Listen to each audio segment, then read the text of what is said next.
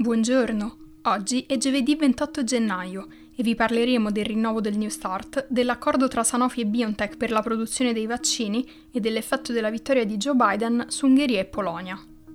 Questa è la nostra visione del mondo in 4 minuti. Mercoledì il Parlamento russo ha approvato l'estensione del New Start, l'accordo con gli Stati Uniti per il controllo delle armi nucleari.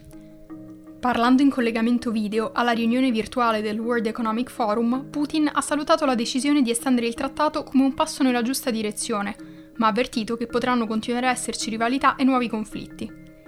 Il trattato, firmato nel 2010 dal presidente americano Barack Obama e dal presidente russo Dmitry Medvedev, impedisce ai due paesi di possedere più di 1550 testate nucleari e 700 missili e bombardieri e prevede ampie ispezioni per verificare che non ci siano violazioni. Già in campagna elettorale Biden aveva sostenuto di voler rinnovare il New Start e prima che l'amministrazione democratica entrasse in carica, Mosca si era sempre offerta di estendere l'accordo. Tuttavia, Donald Trump ha sempre pensato che senza delle modifiche gli Stati Uniti si sarebbero trovati in una posizione di svantaggio. Per questo motivo ha aspettato fino all'anno scorso per iniziare i colloqui con la Russia, che successivamente si sono arenati per le tensioni alimentate dalla crisi ucraina e per le nuove prove riguardanti l'ingerenza di Mosca nelle elezioni presidenziali del 2016.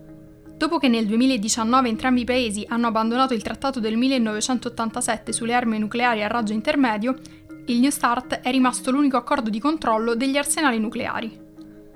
All'inizio di questo mese la Russia ha annunciato che avrebbe seguito gli Stati Uniti nel ritirarsi dal trattato Open Skies, che permetteva i voli di sorveglianza sulle strutture militari per aiutare a costruire un rapporto basato sulla trasparenza tra Russia e Occidente.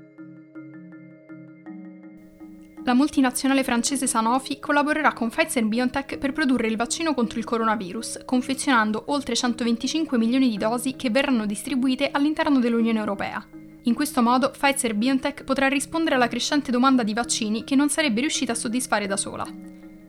Il CEO di Sanofi, Paul Hudson, ha spiegato che l'azienda ha deciso di collaborare con Pfizer BioNTech quando ci si è resi conto del ritardo nello sviluppo del proprio vaccino. Al momento non sono stati diffusi molti dettagli sull'accordo, tranne che la collaborazione avverrà in un laboratorio di Francoforte, non molto lontano dalla sede di produzione BioNTech in Germania.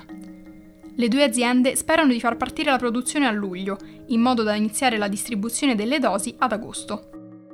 Infine, in Europa orientale l'effetto della sconfitta di Trump si farà sentire molto di più rispetto al resto dell'UE a causa delle aspettative che il governo di Viktor Orbán in Ungheria e quello di Andrzej Duda in Polonia riponevano nell'amministrazione repubblicana. Alla vigilia delle elezioni americane dello scorso anno, Orbán aveva detto di sostenere Donald Trump perché il suo paese non voleva più avere a che fare con la diplomazia dei governi democratici, costruita sull'imperialismo morale.